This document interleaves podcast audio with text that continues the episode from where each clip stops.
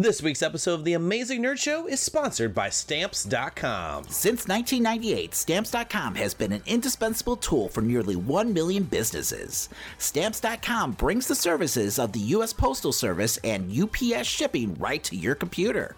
Whether you're an office sending out invoices or a side hustle Etsy shop or a full blown warehouse shipping out orders, Stamps.com will make your life easier. Listeners, all you'll need is a computer and standard printer. No special supplies or equipment needed. Within minutes, you're up and running, printing official postage for any letter, any package, anywhere. And you'll get exclusive discounts on postage and shipping from USPS and UPS. Once your mail is ready, just schedule a pickup or just drop it off. No traffic, no lines. Really cut the confusion out of shipping. With Stamps.com's new Rate Advisor tool, you can compare shipping rates and timelines to easily find the best option. You can save time and money with Stamps.com.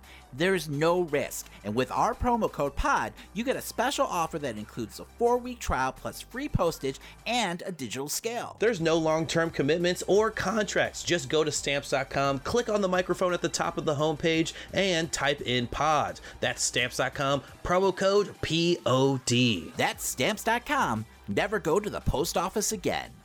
Nerds, it's time to suit up or shut up. Launching badass rockabilly track. ANS protocol is active, now inserting celestial orb into your esophagus.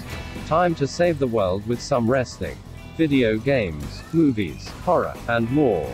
Launching ANS in 3, 2, 1. Welcome to the Amazing Nerd Show. Hey, this is Christian. Hey, this is Damon. And this is the Amazing Nerd Show. All right, so this week we have a film review from Marvel's Eternals. Plus, we're talking all the news from Disney Plus Day, and we're giving our predictions for AEW's Full Gear. All right, but before we move on, make sure to subscribe to us on your favorite podcast platform. And while you're at it, give us a five star review and DM us a screenshot. Not only will we read it on the show, but we'll send you some amazing Nerd Show swag. Let's get into the news. Every week, we collect the biggest headlines and rumors of nerdom. We're not mild mannered reporters, we're mere podcasters with opinions. All right, we're starting off this week with some major spoilers for Spider Man No Way Home. So if you're trying to go into the movie blind, go to our timestamps and skip ahead. Again, major spoilers. Warning spoiler alert. Huge spoilers for Spider Man ahead. You have been warned. But alright, leaked Spider Man images have confirmed guest stars for No Way Home. So, new alleged photo leaks from the upcoming Spider Man No Way Home film apparently reveal Tom Holland's Spider Man will be joined by the two previous movie Spider Men, Andrew Garfield and Tobey Maguire. In addition, Charlie Cox apparently will be reprising his role from the Netflix Daredevil series as Matt Murdock. Uh, the images were initially released on Twitter by someone called John Campa or Campy, whoever. Uh, apparently, he claims that he thought the images were fake. Uh, and then once he found out from someone in the know that they were actually probably real, he deleted them as soon as possible. Um, I, that sounds fishy at best. That uh, absolutely makes no sense. Anyway, um, of course, before he could delete the photos, they spread across the internet like wildfire. Um, a lot of people are pointing out a bunch of different clues, pointing to the photos actually being authentic. Um, I don't know, Christian, have you seen these photos? What do you think? You know, it's stuff that we already figured was going to be in the movie, so I'm not like disappointed by it. But I'm ex- I'm definitely excited to you know have a confirmation that Charlie Cox will be there. Do you feel like the photos are legit? I think there's a maybe 20% chance that they could be doctored. You know, they could be photoshopped in.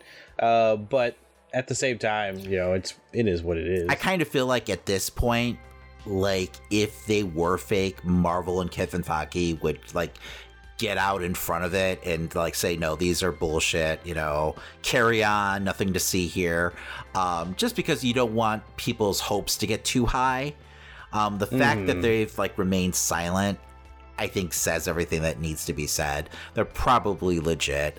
Uh, but like you were saying like it, i mean it just pretty much confirms everything that we've already heard. Which don't get me wrong all this is incredibly exciting. I just think at this point i'm just ready for the film to be here. Like i'm done with all the rumors. I'm done with you know trailers and teasers. I just want the fucking movie Yes. so do you think we'll see like Cox actually like suit up, or do you think he's just going to be playing like Peter's lawyer here? I think they'll just keep him to a lawyer role in this one at least. Yeah. Uh, you know, kind of build up to that moment where he actually does suit up on screen for the first time. But I don't know when that's going to be, especially when the next appearance has been rumored to be She Hulk. So I don't know. no, that's my guess too. I, I, I'm figuring they'll probably do a little like tease or hint towards him being Daredevil. You know, a little Mhm. nod and a wink, but that's probably all we'll get here. Um, and then, you know, who knows? Yeah, I'm even questioning whether or not we'll see him as Daredevil in the She Hulk series. I'm wondering if they'll save that, you know, maybe for his own series or, you know, a film down the line. I mean, I like the idea of him showing up to the courtroom, like just beaten up every once in a while, Yeah, just like disheveled. I'm sure there'll be a moment here or there like that. Uh, also, if we don't get three Spider-Men, you know, pointing at one another in a warehouse, I'm going to riot at least once. That's too meta for me, man. I, I don't I don't need that in my life. yeah, but you know, speaking of the leaked photo, like seeing them all suit up together tells me that we're probably gonna see them in action a decent amount. Um, which is honestly more than I thought we were gonna get. I know everyone's imaginations were kind of like running wild with, you know, all the different possibilities but I was thinking it was going to be more like almost like a glorified like cameo from both of them.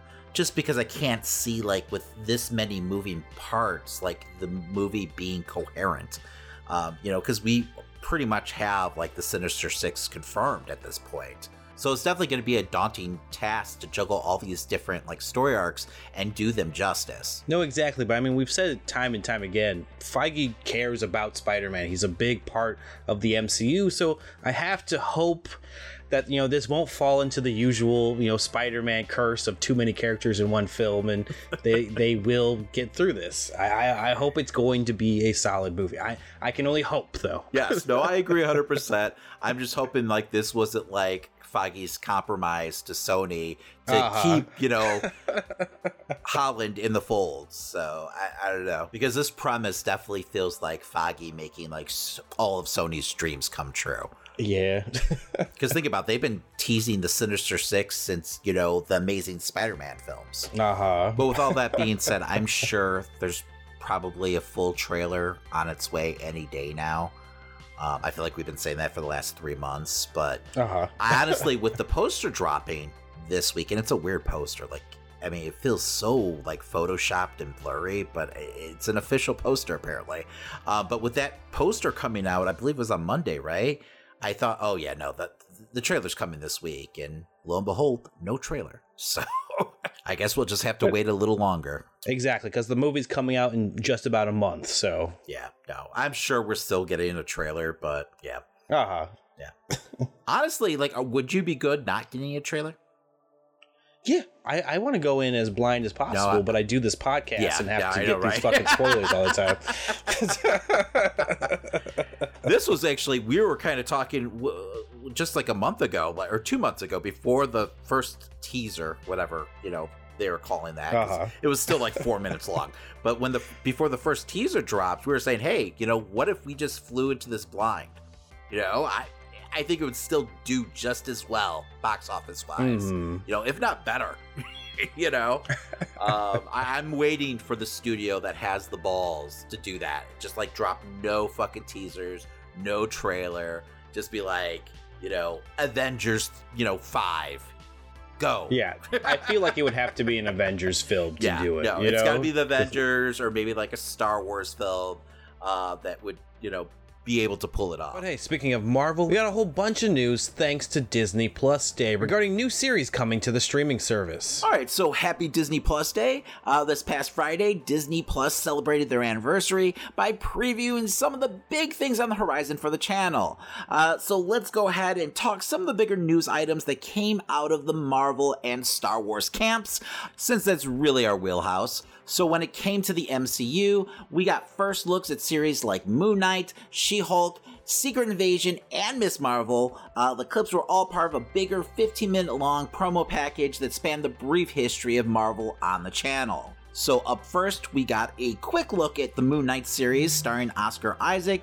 Uh, in the clip, we see Mark Spector uh, in what looks to be a museum. Uh, we hear a voiceover, which I'm guessing is supposed to be his voice. Um, he definitely sounds different, much higher pitch. Then all of a sudden, a much deeper voice comes in and says, It devours you. My guess is both voices are one and the same, since we know Moon Knight suffers from dissociative identity disorder. So that's definitely something we're going to see throughout the series. Also, during this, we get a brief look at Oscar Isaac rocking, I'm guessing, the Mr. Knight persona look. Um, he's got the white gloves on and the dress shirt. That's just another alias Moon Knight goes by, but he has a completely different personality than Moon Knight. So if that's the case, that's awesome. I hope that we see that version of the character throughout the series. Then it cuts to a shot of Moon Knight from behind. All we see really is his white cape, as it looks like he's pummeling something on the ground, then it cuts to Moon Knight jumping from one building to the next off in the distance. Uh, and that's all we really get. I mean, it's really, really brief, just enough to tide you over. Um, I was kind of upset that we didn't get like a, a, full look at Moon Knight in his costume and all of his glory, but it is what it is. Bakers can't be choosers, right? No, exactly. I mean, it's a teaser for a reason, you know? But anyway, this does look wild to me. I think it actually looks pretty cool. As someone who doesn't know much about Moon Knight, I'm definitely excited by the idea of someone with DID, you know, having superpowers and like, you know, facing the world of criminals and stuff like that. I think it's definitely a cool story to dive into, and I'm excited to see more just based off of this tiny little teaser we got. So in the next clip, we see Tatiana Maslany, who's playing Jennifer Walters, aka She Hulk, doing some yoga. We hear her in a voiceover introduce herself. Uh, we see her working with her cousin Bruce, who's played by none other than Mark Ruffalo, of course. Uh, he seems to have the ability to shift between Smart Hulk and Bruce Banner now. My guess is he's probably there to help train her on how to deal with being the She Hulk and deal with the transformation and control her anger. We do get a brief look from behind of, you know, Jennifer as She-Hulk. Uh, she seems to be wearing a very, like, comic book accurate costume, very 90s, which we know uh, it seems like the tone of the, the show is going to be really based off of her 90s comic book run. Uh, they also have a super meta moment where in a scene that looks like it's straight from the 70s or early 80s, uh, you know, we have Jennifer hanging with Bruce on what looks to be a rooftop of some sort, uh, but she looks directly in the camera and says, You won't like me when I'm angry. Of course, the classic, you know, line from the TV show of that era. Christian, your thoughts? I feel like that moment's going to be like she's doing like a lawyer commercial or something. That's my guess. This was an even like shorter teaser than the Moon Knight one. I don't think I got enough of a glimpse of what they're going to be doing comedic wise, but, but you can at least consider me intrigued. Though I don't like the logo. I think the logo looks terrible, but I mean that's just nitpicking anyway. Next, we got a clip from Miss Marvel. Uh, we see her looking on in awe at some kind of holographic projection of Captain Marvel, who we know in the comics is her hero. Uh, we get a really trippy moment, and I'm not sure exactly what the hell's going on here. Uh, she might be getting her powers, she might not. I have no clue. It's really, really quick. Then in a voiceover, we hear her say it's not really the brown girls from Jersey City who get to save the world. Then we hear someone else say, well, maybe now they do. Uh, we then see her and her friend perhaps testing out her new powers in what seems to be a really like makeshift looking costume. And that's pretty much it. Also, we did find out that the series has been delayed uh, to the summer of 2022. Uh, originally was actually supposed to be released in 2021. Then it seemed to get pushed back to uh, January uh, 2022 but now it's coming out in the summer, uh, most likely due to the Marvels delay as of right now, there's no word if it's still going to be the first MCU show uh, premiering in 2022, uh, like originally thought, or if another show like, I don't know, like She Hulk or Moon Knight will take its place. Which is crazy because I was definitely looking forward to this, you know, coming out in early, like, you know, either spring or, or in late winter in the beginning of next year. But I'm so curious like what they're doing with the powers because you know I don't think that was her getting her abilities in that scene, but at the same time, like, you know, they're showing this purple aura off. It looks like she's just running across the sky. Um, off if you like look in the reflection of the building there. So I'm not sure, like, if they're just you know completely getting rid of the embiggen power or not how they're gonna like manipulate it. It definitely doesn't look like she's like growing out her limbs or anything like that in this series at least. I mean i gotta imagine that's probably harder for them to animate and all that stuff for this show. But um, yeah i'm still intrigued by this. Let's see what happens next year. So lastly we got a brief look at secret invasion. Uh, all it basically was was Sam Jackson looking pissed off as all hell. Uh, he had no eye patch whatsoever on, which was strange, uh, but he looked angry as fuck. We do see the green leg of, I'm guessing, a Skrull woman coming out of some car uh, in what looks to be at some kind of event. I have no clue. I mean, perhaps it's the Skrull Queen, uh, but that's speculation at best. But honestly, with the way they cut together this event and having everything kind of montage together there at the end, uh, that could have actually just been She Hulk's leg. So who knows, really? But that really wraps up all the first look content that we got from Marvel. Uh, we did get an extended scene from Hawkeye, but I'm not going to really get into that just because, I mean, that series premieres in like two weeks, so why even bother? We'll just wait to then to like review it. But wait, that's not all, because along with those great first looks, uh, we also got a handful of announcements, uh, some confirming some long rumor projects, uh, and some introducing some brand new ones. Speaking of which, we're going to get a Marvel Zombies animated series. Uh, the animated series from the Marvel Studios reimagines the Marvel Universe as a new generation of heroes battle against the ever spreading zombie scourge. Uh, directed by executive producer Bryan Andrews and written by executive producer Zeb Wells.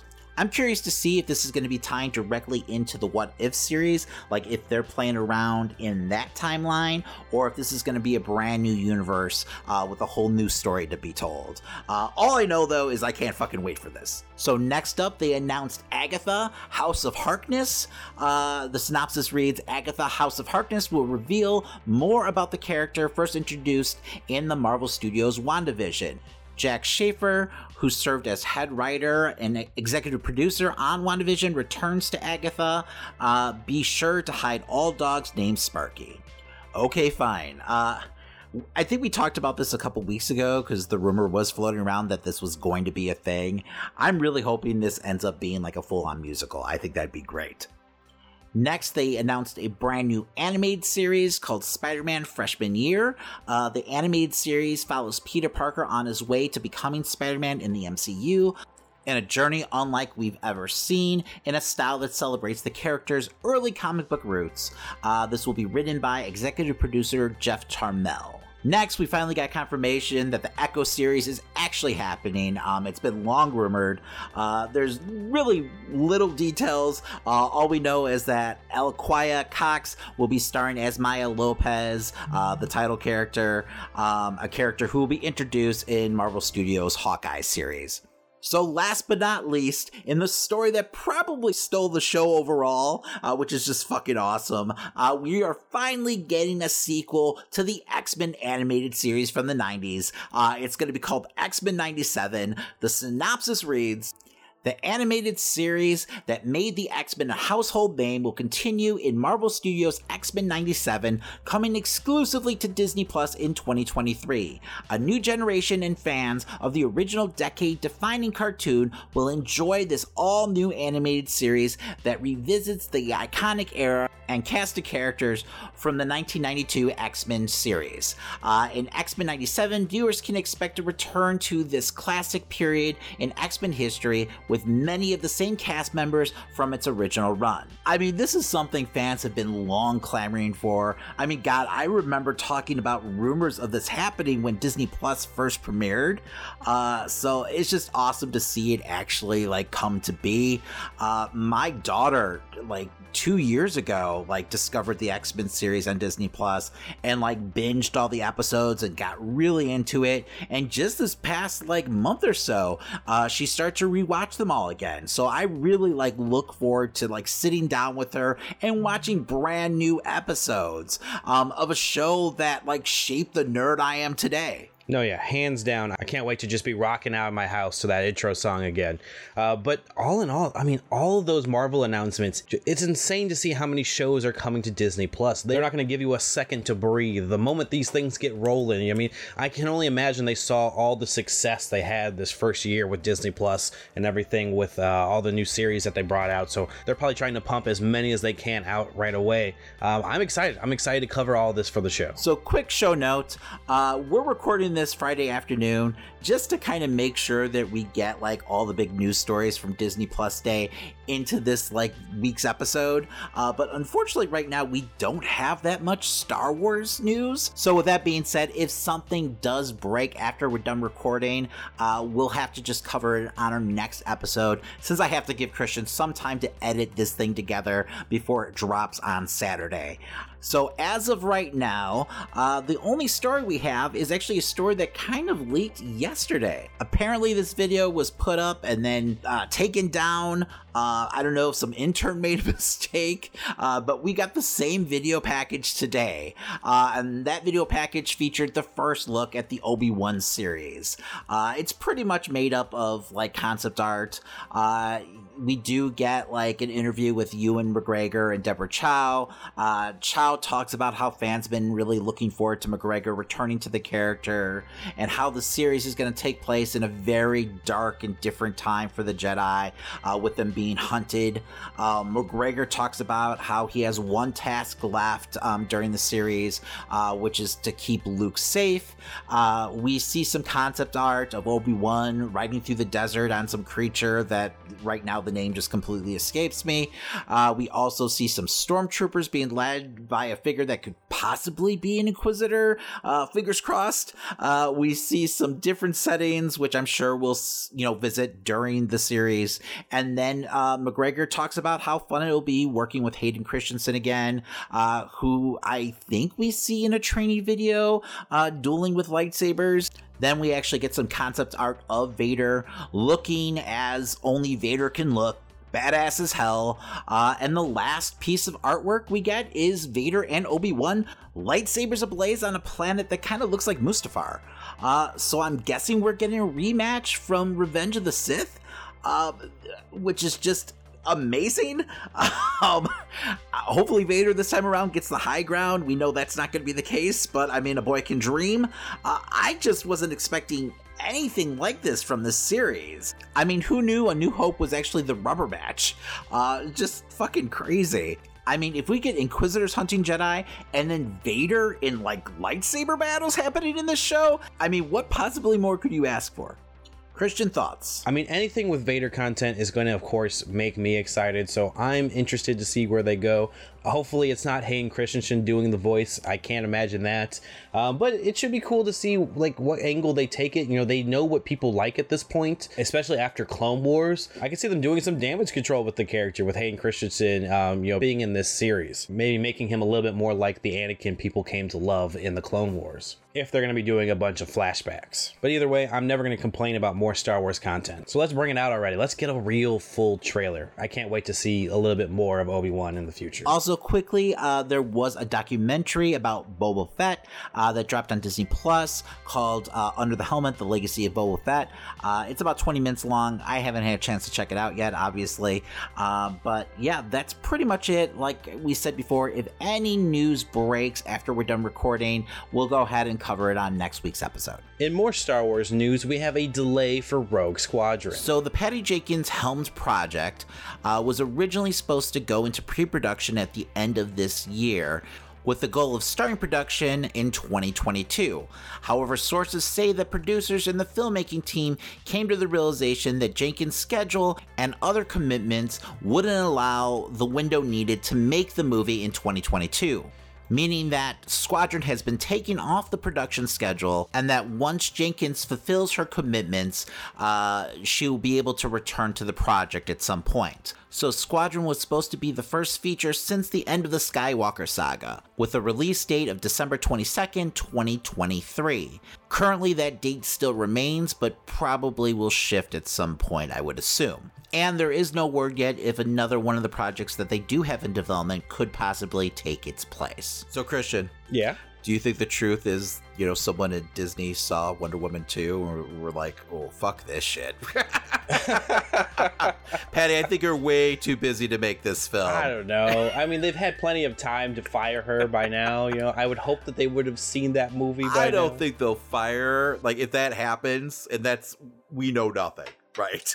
Uh huh. they'll, they would find a way to kind of like part ways gracefully, you know, Hmm. without, you know, saying, we saw your last movie and it sucked. Um, but yeah, I don't know. I, I it's just amazing to me like how excited I was when this was first announced. Um, to like how I feel about the film now because Uh huh. you know because of course in between you know then Wonder Woman two happened.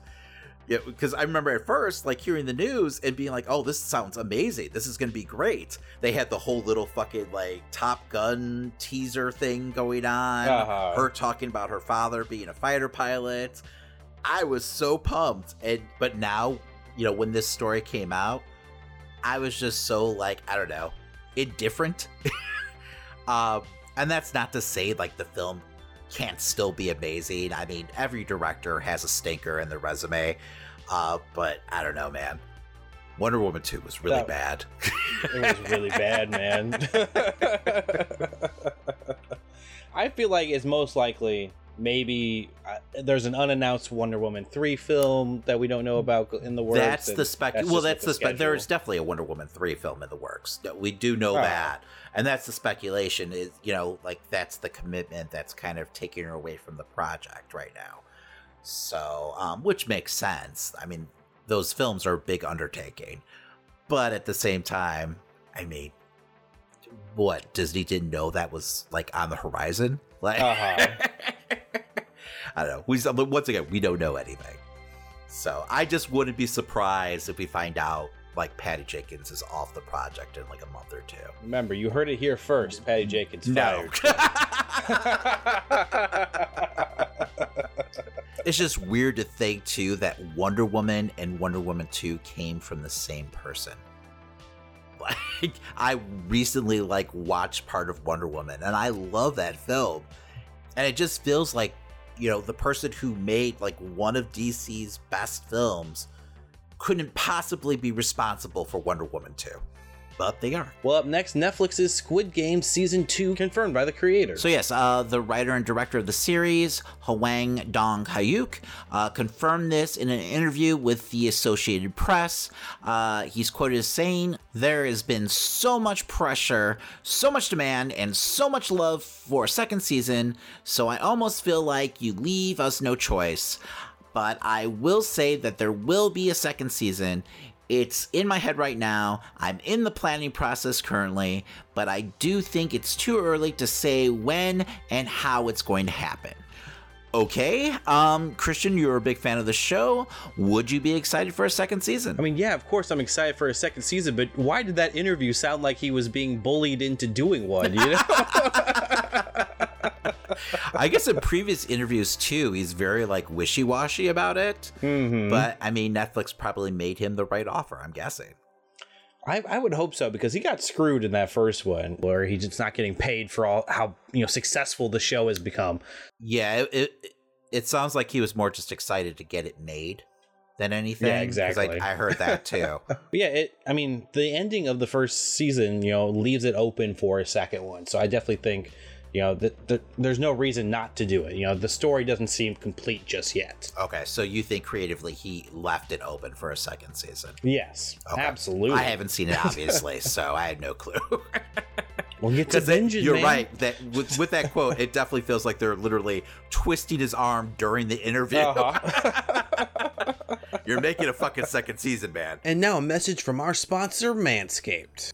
Ho ho ho, gentlemen, the holidays came early here at Manscaped, the leading men's hygiene brand. Manscaped just launched new products, including their all new ultra premium body wash and two in one shampoo and conditioner. It's time to give yourself, or someone who needs it, the gift of beautiful skin, hair, and balls this holiday season. Go to manscaped.com and use our code 20amazing for 20% off plus free shipping. Jingle balls to the walls, fellas. Listen up. Untrimmed pubes are a thing of the past, and it's possible you have Santa's beard in your pants.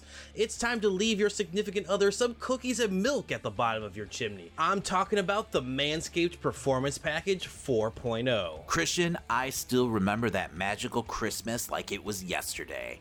I thought I was finished unwrapping all my gifts, and then my wife surprised me by handing me my first Manscaped Performance package.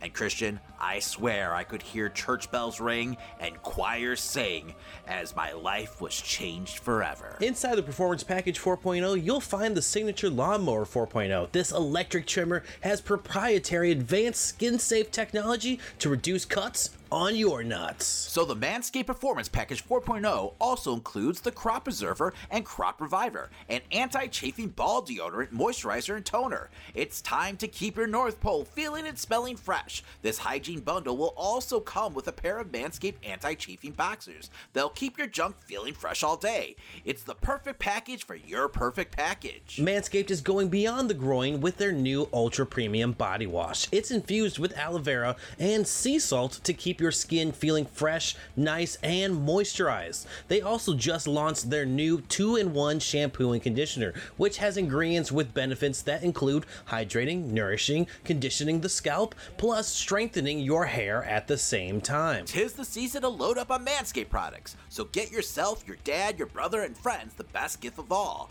the Manscaped Performance Package 4.0. Get 20% off plus free shipping with our code 20amazing at manscaped.com. Every guy out there needs to add Manscaped to their wish list this season. That's right, get 20% off and free shipping with the code 20amazing at manscaped.com. That's 20% off with free shipping at manscaped.com and use our code 20amazing. Clean up your nuts and make Santa proud this year. Also, if you want to make the Amazing Nerd Show proud, go ahead and send us a screenshot of you using our promo code at checkout with manscaped.com. We'll send you some free nerd swag as long as you live in the United States area. Manscaped, your nuts will thank you. So, Christian, unfortunately for me, life happened. I had to help my elderly mother move into a new house this week, so I didn't get to see the latest MCU offering, but you, my friend, did. That's right, I got to see Eternals. Warning spoiler alert. Minor spoilers for Eternals ahead. You have been warned. And now, our feature presentation.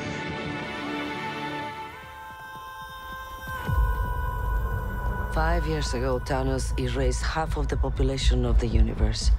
But the people of this planet brought everyone back with a snap of a finger. The sudden return of the population provided the necessary energy for the emergence to begin.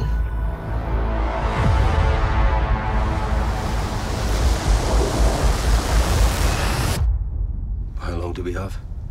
Seven days. The Eternals, a race of immortal beings with superhuman powers who have secretly lived on Earth for thousands of years, reunite to battle the evil deviants. The film is written and directed by Oscar winning director Chloe Zhao. Eternals is the latest in the MCU's massively budgeted blockbusters to hit the screen, and it comes with all the fancy effects and stellar cinematography that money can buy, and that you probably expect from a Disney Marvel film. And while Disney Marvel has had plenty of success making characters that few had cared for in the past into these like giant megastars, this film still struggled to make the Eternals something interesting in my eyes. Throughout the film, we witness the history of the Eternals and why they came to Earth, protecting humanity from monsters called the Deviants, all in the name of the Prime Celestial Arishem. In the present time, all the deviants are supposed to be dead, but for some reason, a mutated form of the deviants begin to appear and start attacking the Eternals instead of actually attacking humans, which they were more known to do which of course starts a mystery of why and where they came from, as the Eternals, who had all gone their separate ways at this point, must again team up to solve this threat. The Eternals consist of Cersei, Icarus, Thena, Ajax, Kingo, Sprite, Phastos, Makkari, Druig, and Gilgamesh, who uncover the secrets of the emergence and do what they must to save humankind. With a stacked cast and an MCU budget, I had hoped that Marvel could, you know, change my mind about this team and make me care for them more. But as me and Damon talked off mic, uh, the hardest part about the Eternals in general is the fact that they're just not that relatable as characters. Which you know, relatability has been the you know the biggest strength of the MCU in their use of Marvel's catalog. Unfortunately, the Eternals are godlike beings with powers that they can practically manifest and do whatever they want with at absolute ease. And this film in particular focuses the most on the characters that are probably the least relatable amongst the team itself, as we follow the stories of Icarus as played by Richard Madden, and Cersei as played by Gemma Chan, more than any other character. Which honestly was one of my biggest complaints because all the other characters had way more compelling stories. For me, the film failed to balance, you know, the characters enough to make certain story beats as impactful as they should have been. Especially in the case of Bill Skarsgård's Crow character. I mean, I mean, that guy's entire journey just feels a bit shoehorned in. On top of that, I wasn't sold on half of the team's chemistry and dynamics. And to be clear, this isn't me complaining about the MCU taking a film in a different direction than we normally get. I welcome actually a lot of the concepts and choices that our heroes make in this film. There's tons of darker ideals and bold choices that these characters make, and you know, they actually stand by their beliefs rather than learning a lesson for the greater good.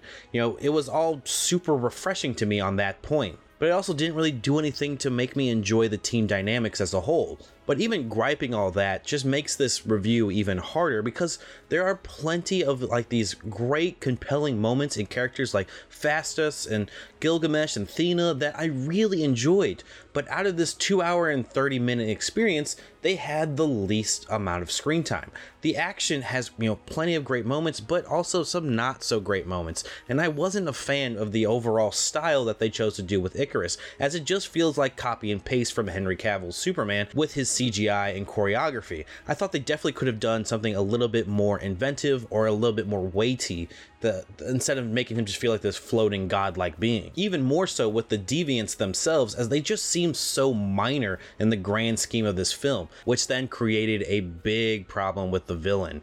But anyway, the world building elements are going to play a big part into the MCU and you know the universe as a whole, but it will most likely be one of those films I'm willing to skip like Thor the Dark World next time I do an MCU marathon. And with that said, I'm going to give Eternals a B minus. Now, as a Marvel film, I can't leave it there. We gotta talk those after credit scenes. So, this is your warning for major spoilers ahead.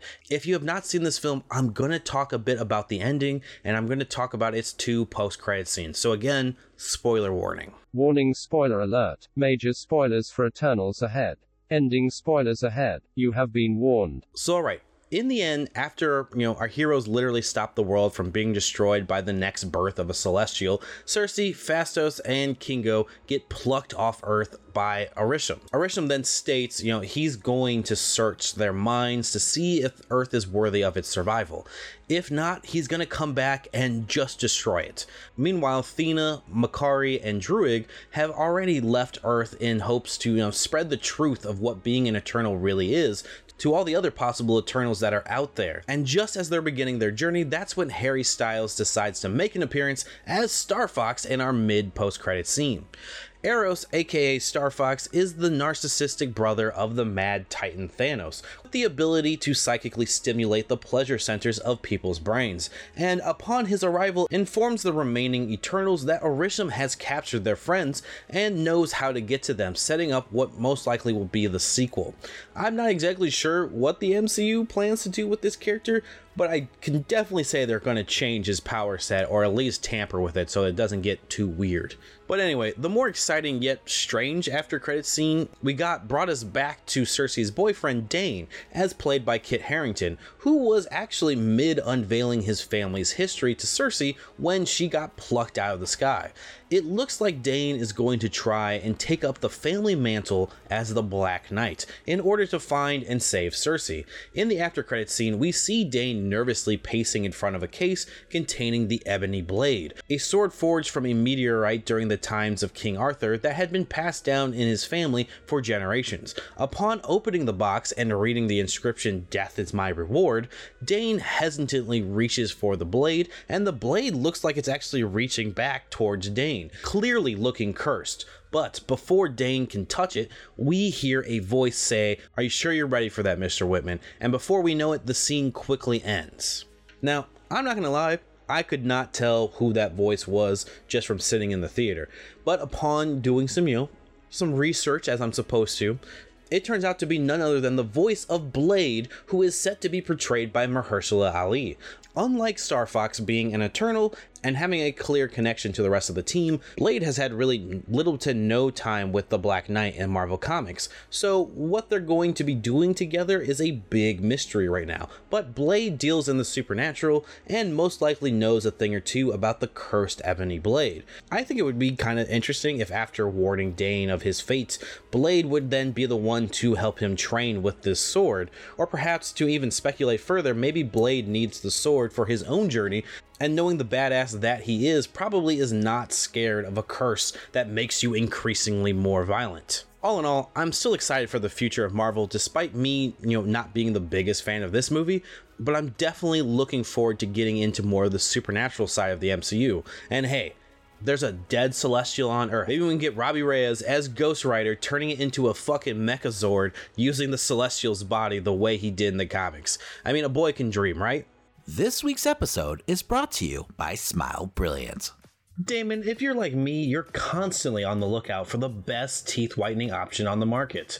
Well, this week's sponsor, Smile Brilliant, has provided us with five important facts to keep in mind. Fact number one teeth whitening does not whiten your teeth, it removes the stains and restores the tooth to its natural color. Natural colors vary per person, but for most, it's an off white or slightly yellowish undertone. Fact number two teeth whitening does not damage your teeth, but it does temporarily dehydrate them. When dehydrated, the pores in the enamel are open and exposed. Open pores invite acids and sugars, which we all know lead to tooth decay. Avoid or minimize acidic and sugary substances for at least 24 hours after whitening. Also, avoid staining substances. The teeth are more susceptible to restaining during this period. Fact number three tooth sensitivity is the result of tooth dehydration. When the pores of the enamel are open, the teeth become dehydrated, exposing the nerve to the elements. As the tooth rehydrates, the sensitivity will dissipate.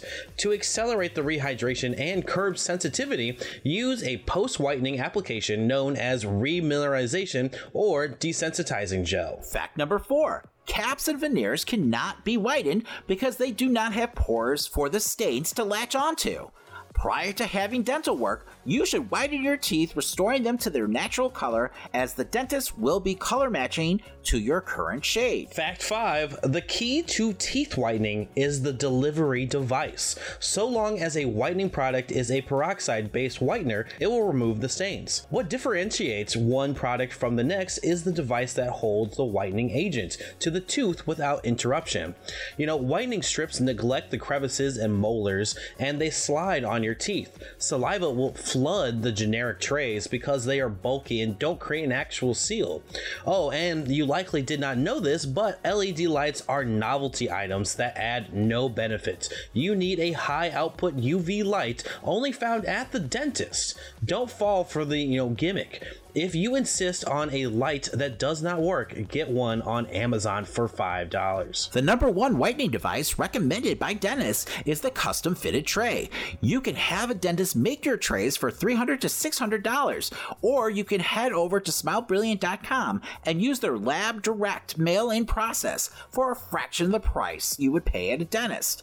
Oh, and if you grind your teeth at night, you can also purchase a Smile Brilliant custom fitted night guard once again for a fraction of the price you would spend at a dentist. That's right. Make sure you head over to Smile Brilliant and use our promo code NERD. That spells nerd for an exclusive Amazing Nerd Show discount. Once again, that's smilebrilliant.com and use our coupon code NERD for an exclusive Amazing Nerd Show discount. And remember, guys, don't be an idiot. Smile Brilliant. Well, now it's time for Christian's Corner. Yeah!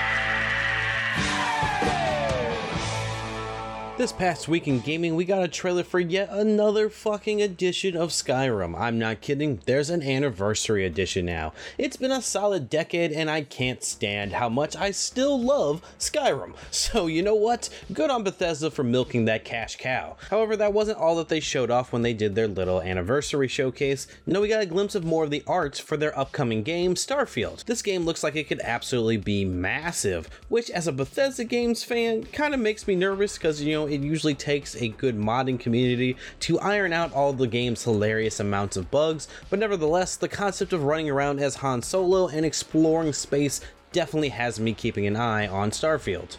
On top of that, journalists got their hands on Elden Ring, and while many praised the open world, some were concerned by the vast amount of open fields and lack there to do amongst them. Of course, negative comments about a game everyone is excited for it sends the internet ablaze for a couple minutes, though I do think it's important to note the criticisms that the infamous PC Gamer feature made, which some were valid points on the typical open world experience and how Elden Ring seems to be just a massive free roam version of Dark Souls, which may not be for everyone.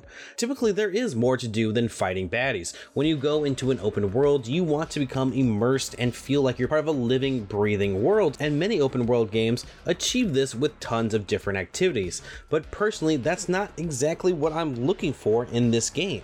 I'm excited by the prospects of free roaming this massive plane of existence, and from what I've seen of people's playthroughs, George R. R. Martin's storytelling has created an even deeper lore and interesting world for me to explore as compared to the more mysterious lore of previous Souls games. It looks as if, you know, From Software has really built a world featuring the best elements of all of its predecessors, and as someone who views those games as practically perfect, I'm not looking to do too many activities beyond what I'm used to in a Souls experience. Not that that wouldn't enhance this game though. I think it just all really comes down to the type of player you are, and that's why I do believe there are plenty of valid points in this game not having enough to do as being a reason why someone might not be too into it and not being yet sold by this open world experience. But, you know, I very much am. And hey, if you would like to see what other games I enjoy or am playing, you can catch the Amazing Nerd Show live on Twitch every weekend. We play the latest titles and much more, plus cover some of the big conferences and take deeper dives into gaming. So if you're looking for more gaming content, follow us on Twitch today. You can blame me and you can lose in the middle of the ring to a guy like Bryan Danielson, and then you can walk in the back and you can try to blame me, but it's not my fault. I am not wrong for seeing greatness in you 15 years ago, but I damn sure am a fool for trying to hold you to that standard and expect greatness because you're a bum.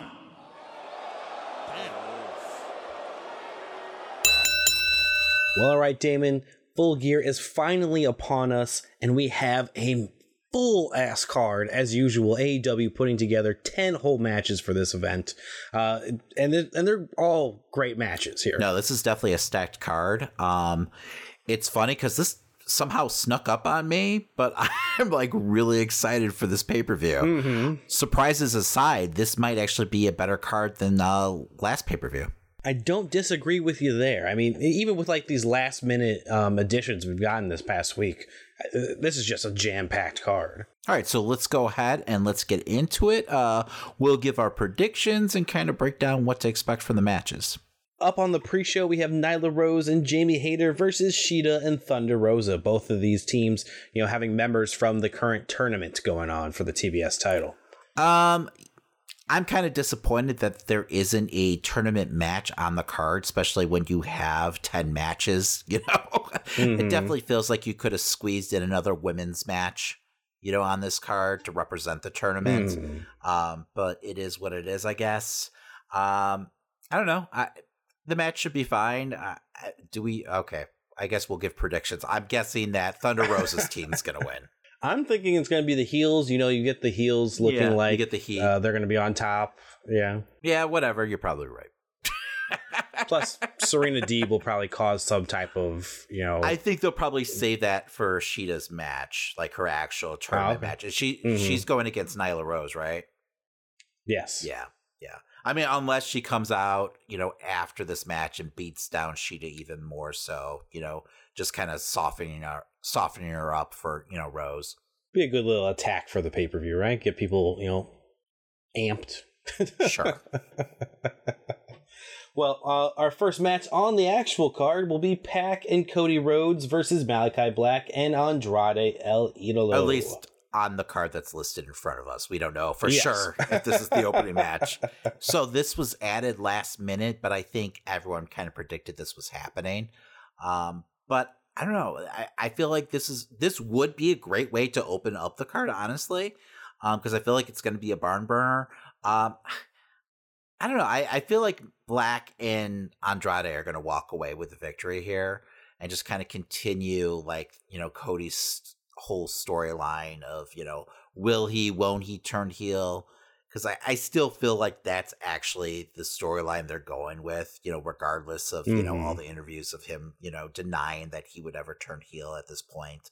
Um, I feel like that's really kind of the story, you know, of his eventual heel turn, if you will. Yeah, I I mean I think Malachi Black and um, Andrade are going to go over in this match. I just because of you know pure momentum that's been going on in the shows and stuff like that, and I. I I just don't see Cody winning anytime soon for a little bit. I think they need to beat him down just to, you know, kind of build onto that storyline. Now, Black has been teasing a change to his character recently. Um, in an interview, he said over the next couple weeks, you're going to see this change. Um, he's also been teasing kind of like an actual like House of Black stable. Um, everyone right Mhm. away pointed to like Brody King possibly like joining AEW since he has a history with them. Um, they're tag partners right now, uh, uh, tag champions actually over at uh, PWG. So, um, and he feels like a good fit for AEW, uh, and for you know his possible stable. So we'll see what this character change possibly could mean. Um, I I kind of like the partnership though between Andrade and Black. I don't feel like Andrade is going to be part of this stable though. No, not at all. Yeah, yeah. Honestly, like once again, I feel like Andrade fits probably better with like the Pinnacle or even starting another like you know stable with maybe uh FTR eventually because we've been seeing them team up together. Oh, do you think maybe he takes over the pinnacle? I don't know if he takes over the Pinnacle. I could just see the Pinnacle, you know, imploding. You know, like Mhm. MJF's ego just becoming too much for the rest of the team, and they just go their separate ways. Um, they really haven't been doing much with them, you know, right now, and like MJF is literally like lending, you know, FTR to Andrade. So, like creatively, story wise, it seems like the wells kind of run dry, you know, for the pinnacle. But I mean, th- that doesn't mean Mhm. they can't like you know get back on the map as like this super group. The problem is, is you've got like two like major heel stables going on at once. It just kind of feels like it would be difficult to keep momentum going for both groups at the same time because story wise, they would definitely come in odds eventually, and I don't think Khan wants to go that route. Well, speaking of the elite, we have the Super Kliq going up against Christian Cage and the Jurassic Express. Oh, and this is a Falls Count Anywhere match. So honestly, I could see this match going either way. Um, I feel like Jungle Boy definitely needs the win right now. Uh, just because I feel like the last few times these teams have met, like Adam Cole has, you know, pinned Jungle Boy, and even they had a one on one match, right? Yeah. So I feel like Jungle Boys do. Um and I I could see them breaking off into like their own program eventually. Uh but who knows? I I also I mean the Super Kliq just lost to uh Dark Order. So, I mean, do we finally see dissension between uh, you know, Jurassic Express and Christian Cage? I mean, we've been calling for that for so long. I don't know if they're going to do it or not. I don't know. I mean, it, I think you're right. You probably won't see it here, but I could see like seeds being planted, especially if they do take the Mhm. loss, and maybe that coming in the next couple weeks. Because I, I mean, I look forward to that storyline, and I love me a heel Christian. So And we definitely saw seeds for the future of a possible undisputed era, you know, reuniting it here in AEW. yeah, that was interesting because Cole felt a little cold towards Fish, right? Uh, I don't know. It seemed like he was like, "Hey, buddy," and then just Yeah. It seems like he's trying to be. You know, These are my new friends. cool It just felt very Yeah, like, exactly. you know, junior high. I'm hanging with these guys now. Um, Uh, yeah, because he was just having Fish do his dirty work, right? And we're obviously recording this before Rampage on Friday, so um, we know that Bobby Fish is supposed to be facing off against uh, Jungle Boy on on that show. So we'll see if the storyline continues there. Um, we know Kyle O'Reilly's contract is coming up, I believe, in December. So maybe we do see some kind of reunion happen in AEW. Could we eventually see like an undisputed era, you know, feud with you know the elite? I mean, I think that's money right there, Prince itself. Yeah. So I'm fine with that. That'd be amazing. Holy shit! um, as far as this match goes, I I don't know who to give the edge to because I feel like both Jungle Boy and Adam Cole have now been kind of like injured in different situations. I don't know what's going to happen with Bobby Fish and Jungle Boy, so we'll see what happens there. But you know, I liked how they played up Adam Cole during um, you know his match with uh, Johnny Silver. You know. Being a little bit concussed almost Well, from his concerto. and it was only like two days later, so it was a little weird Yeah. for him to even be in the match. I was like, I don't know what your concussion protocol is in AEW, but it sucks. I know, right? They were like on commentary. They stated he was being cleared for the match. I'm like, should he have been? Yeah. like you need to fire your doctors, guys. so, but anyway, I'm going to go ahead. I'm going to plant my flag with the Jurassic Express and Christian Cage. They're going to get the win you know here. what? To be to be different, I'll go with Super Kliq. Let's let's battle it All out. Sure. Um, uh, up next, we have CM Punk versus Eddie Kingston. Another like last minute add to the card, but awesome match to see coming. Uh, I think this is probably my second most anticipated match on the card, honestly. And they did that Uh-huh. in what, like two weeks? Um, just Practically one night. I mean, yeah, we had the confrontation between CM Punk and Kingston uh, while Punk's doing an interview backstage uh, after uh, Kingston's match with Bryan. Um, and then the next week, Punk calls him out. Um, they have just a fucking epic face to face. Just, my God. I mean, just riveting TV. I mean, one of the best back and forths, you know, on a wrestling show in the last couple years. Um, it just felt, I mean, everything Kingston does feels real, but like this was to like the next level. Um, it, it felt like legit, like animosity between these two, you know? Mhm. It just I love the way that they're like talking over each other. It didn't feel like your typical like wrestling promo. It felt like they didn't know what they were gonna say next. Like they were just kind of like flying off the cuff. Um, and it just it, it made it feel more real, um, more authentic. And I mean, it worked. So I am super stoked to see this. Um, you know, it's interesting because it at first, you know, after you know the Bryan match, it really felt like Kingston might be possibly headed towards a heel turn. Um, even though I still argue that that match was really booked towards him being like a huge baby face with how he ended up passing out, you know, giving, you know, Bryan the finger and everything.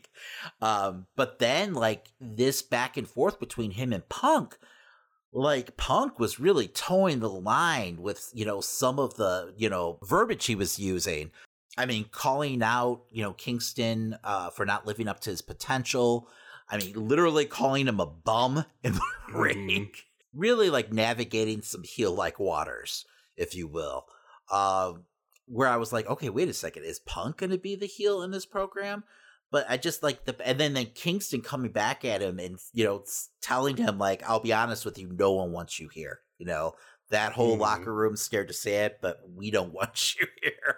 I'm just amazed in the line about you know, you know after the fight, you know, go away again, please, for another seven years. Uh, just a great piece of business between two amazing pros on the mic, who with such little amount of time uh, were able to really just like talk people into buying this pay per view and really set up like maybe the hottest match on the card because really it's like two segments two segments i know they Yeah, had the pull exactly. apart on you know dynamite this week but that was like what like maybe a minute long Mhm. so just amazing Well, I mean, and hopefully this is the start of a feud, not just a one and done. Oh, I agree 100%. Like, I hope this is just the tip of the iceberg and you know because that's what punk needs right now he needs a storyline because this whole like welcome back tour like at this point has grown stale um you know and i just love that like this story is operating in such a gray area like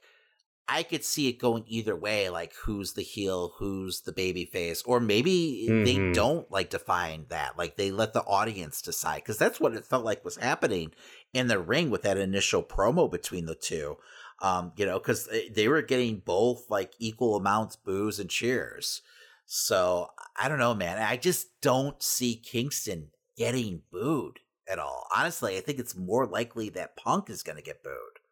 You know, because I mean, if you think about it, like Punk demanding apology, you know, does feel super arrogant. You know, uh-huh. like I mean, people fucking interrupted how many promos in the history of wrestling. to, so to like storm out there the week afterwards and demand an apology, come on. but it works. I mean, if you think about uh-huh. it, they really laid the seeds with this whole storyline with that initial uh, promo between Bryan and Kingston, where Bryan called out Kingston for his work ethic, you know, saying that he's lazy.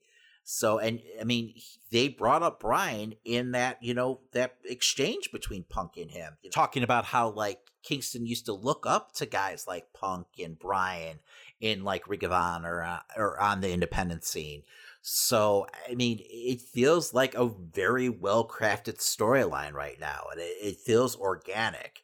So, I don't know. I, am interested to see where it goes. Uh, who do you think is winning this match? Christian, I have no idea. I'm going to say Punk, um, just because I feel like it's too soon for him to lose. Um, but mm-hmm. I think Kingston is going to win the fans' hearts, if you will.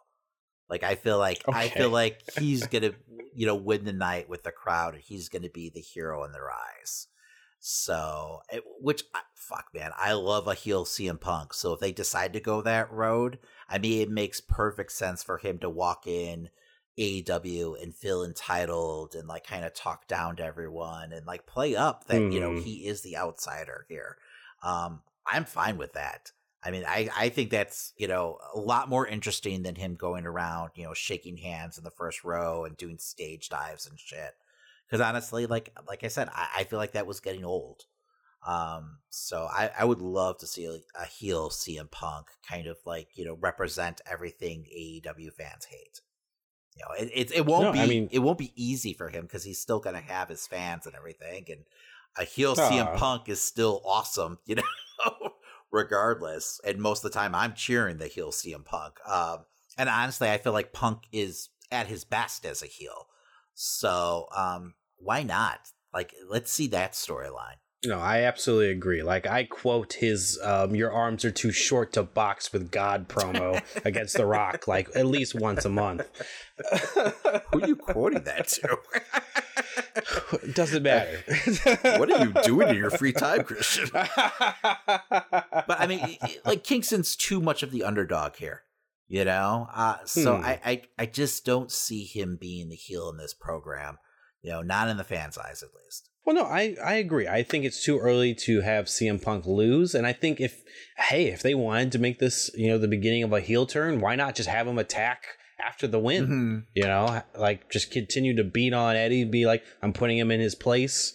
You know, this is this is me. You know, and, and he can play up to the crowd like you guys have been cheering me for yeah. weeks. What the fuck is this? Yeah, you know? I mean, honestly, that line about you know Kingston being a better fit for uh, Dark and Elevation, I mean, that was purposeful.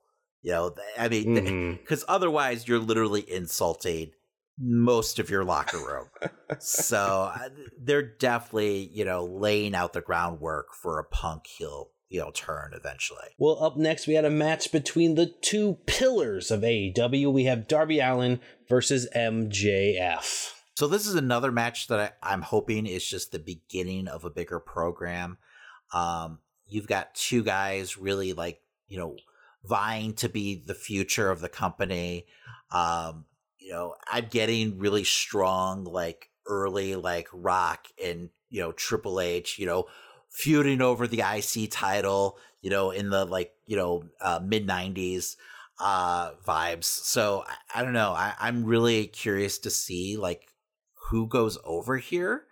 Um, because I feel like both of them could use a win at this point. I mean, Darby's coming mm. off the mm-hmm. loss to CM Punk, and you have MJF. You know, I guess he had that match with Pillman, you know, in between, you know, his, you know, this and his match with Jericho. But I mean, and I really, honestly, I don't feel like Darby at, or MJF really lost anything in both of those feuds. But I don't know. I don't know. I like. I just hope this is more than just a one and done type deal because I feel like this could be stretched out like for months. Honestly, exactly. Like I put MJF winning this match. And I think, you know, that way he continues to gloat and Darby Allin feels like he has something to prove.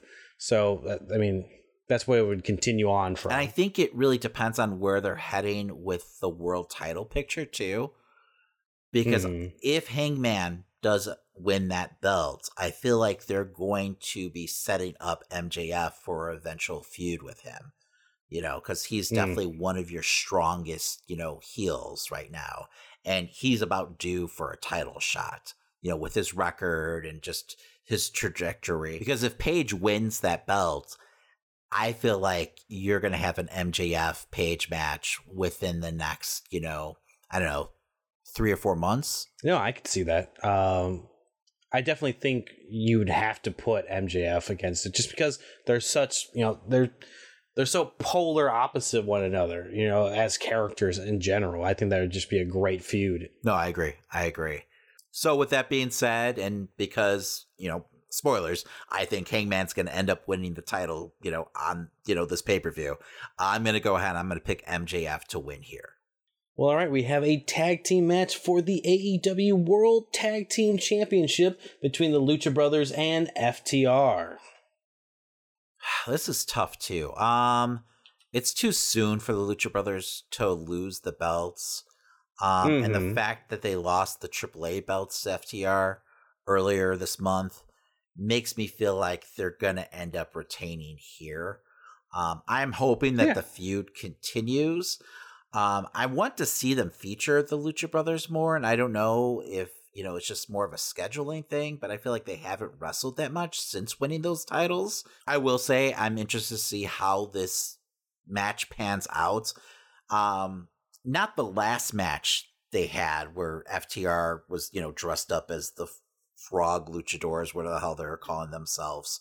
Um, but the match before that was actually kind of clunky. I don't know if you remember that. It was like when FTR first showed up on the scene. Um, they just didn't seem to click. I don't know if it was a communication thing, but I feel like that probably ha- has them like wanting to prove something. So I ex- mm-hmm. I really expect like a five star match, honestly, you know, from this. So I'm really looking forward to it. No, yeah, I always have a good time with the Lucha Brothers, and FTR has been nothing but spectacular since they've joined AEW. But I, as you said, like after they've beat them for the titles for the uh, AAA titles, I can't imagine them beating them for the AEW yeah. titles. It's way too soon. And I don't think the Lucha Brothers has really they haven't had a title defense yet, right? for the AEW belts? I think they did. I think they did like almost a week oh, or two after. Oh, you know what? You're right. They they faced off against the acclaim. Yes. You're right. So they've had Which... like one title defense. yeah. Well, regardless, I still feel like it's too soon. Give them a little bit of a run because I mean, it took them long enough to get the belts, right? Exactly. Honestly, like when when they when AEW started, I felt like they were going to be champions within the first like two or three months.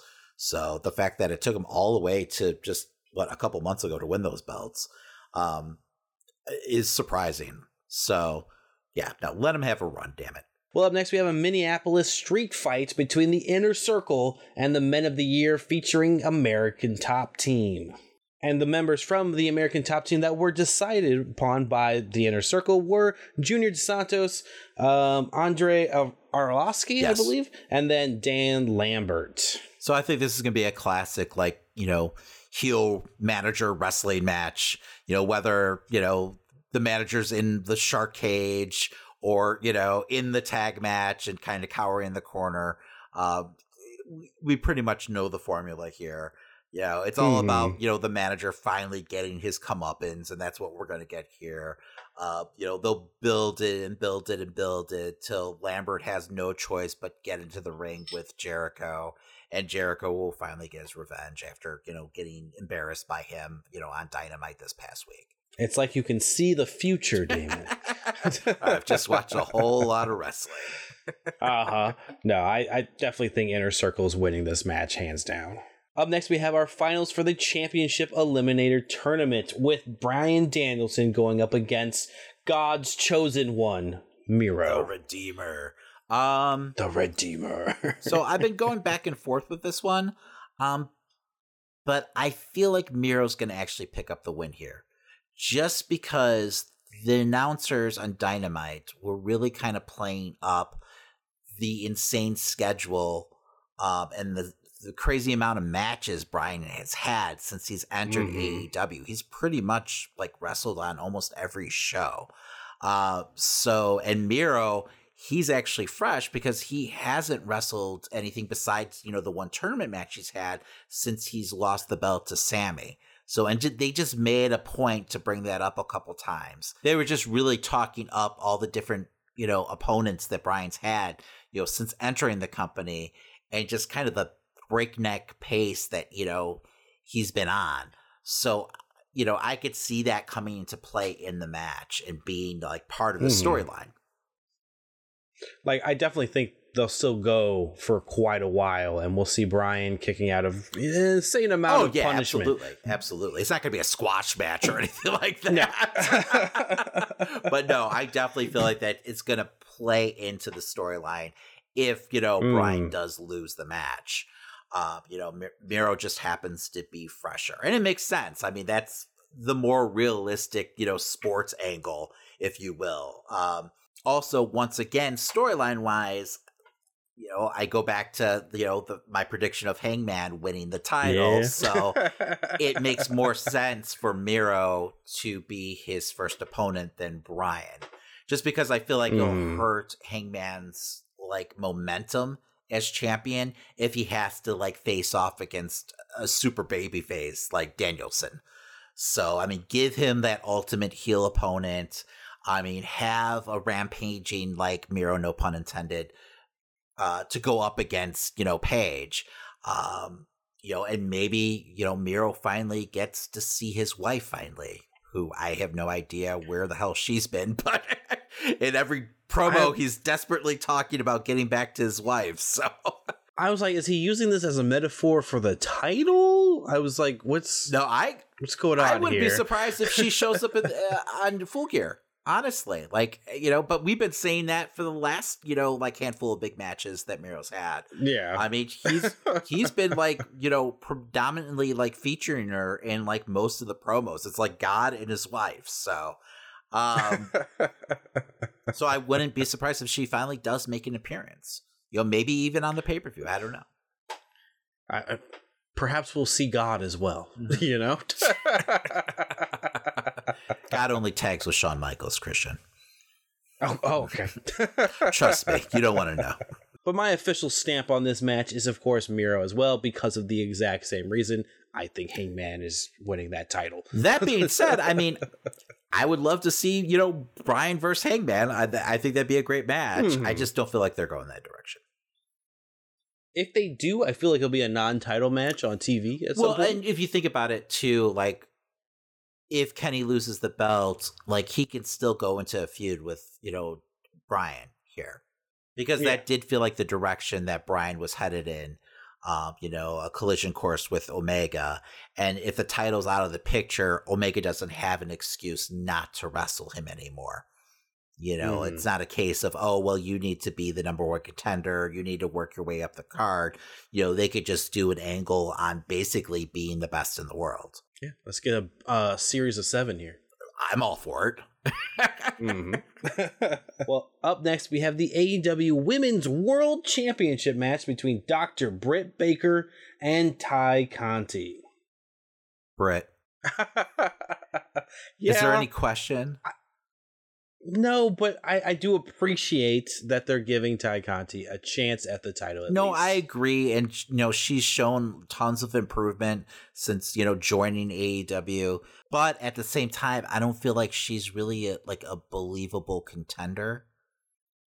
Um, just because I, like I said, storyline wise, it, it would make no sense for her to win the belt here.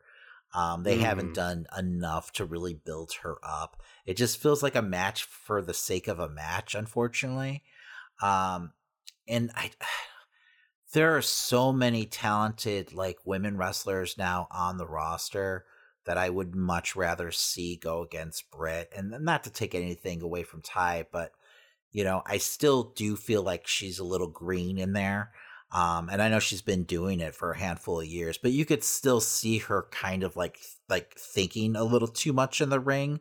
Like it's still not mm. like coming completely natural. And I mean, she could possibly get there, but like this just feels like almost like a placeholder. You know, it'll be great experience for Tay and everything like that. And uh, uh, like I said, and maybe one day she will be a future champion, but I just don't feel like that time is now. Um, and I just feel like there's so many other women I'd rather see getting the shot right now, um, who just feel more worthy. Serena Deeb, uh, Leyla Hirsch, Thunder Rosa, you know, a, uh, a rematch with Ruby. I mean, and I feel like the roster is going to continue to grow. We did get that small little tease between Thunder Rosa and Britt Baker during their six man uh, this week during their trios match. No, that's definitely on the horizon, and I honestly think that's the only reason why I don't see Thunder Rosa winning the uh, TBS title because I think they want to, you know, mm. keep her open for a match against Britt, you know, down the line, you know, for the championship. But all right, here we are, the AEW World Heavyweight Championship. Kenny Omega and Hangman Adam Page. And I think we've been talking about it all card long. We both definitely think Hangman's going to win, but there's always a chance, David. Always, I guess, but man, that would be such a fucking downer. Because if you think about it, it's really been like what, like a year and a half build towards this match. Yes, you know, from them tagging together to you know Page kind of turning on you know the elite to the elite turning on Page, um, you know, and everything in between. I mean, it just feels like the perfect time, you know, for them to finally pull the trigger to give Page the title run that he literally w- was talking about at that first press conference. Um, I don't know if you remember that. Um, you know, when they announced, you know, the brand. It's just hard for me to see a scenario where Page doesn't walk away with that belt because I just feel like you run the risk of really like losing momentum with the story and kind of having fans kind of lose interest. So I think they should pull the trigger now. You know, I think Page is super over and I, would make a great champion. No, I'm on the same page. I think you know, he should be champion at this point. We've been waiting for this storyline for so long. We've seen seats like before the pandemic even happened. I could see this, you know, being the match of the night, if not like a match of the year contender. Um, mm-hmm. I'm just super stoked to see it, honestly. I mean, we have several matches on this card that could be match of the year contender at this point. No, I it's, it's I crazy. agree, but none have the storyline that this has at this sure. point. So, and it's just high drama at its best. Ah, uh, is is this end game for you? No, nothing's endgame for me, Christian. No? How dare you, sir, even bring up endgame? I mean, no, but this is definitely AEW's endgame right now. Well, we're only two days away from it, and you can join us next week to find out if our predictions came true. That's right, and hear if we actually think the uh, card lived up to the hype. I think it will, though. Absolutely. It's gonna totally shit the bed now. We just jinxed AEW. oh They'll be out God. of business Hangman's in two months. injured. We're the worst. Well, that does it for this week. That's right, and as a friendly reminder, if you're listening to us on your favorite podcast platform, remember to subscribe, rate, and give us a five star review. Exactly. It sure does help an independent podcast like ours to continue to grow. And while you're at it, make sure to tell a friend. Plus, if you like any of the stories we talked about on this week's episode, make sure to check us out on Facebook, Instagram, and Twitter to catch the full articles, trailers, memes, and more. That's right, you can follow us at Amazing Nerd Show on all social media platforms.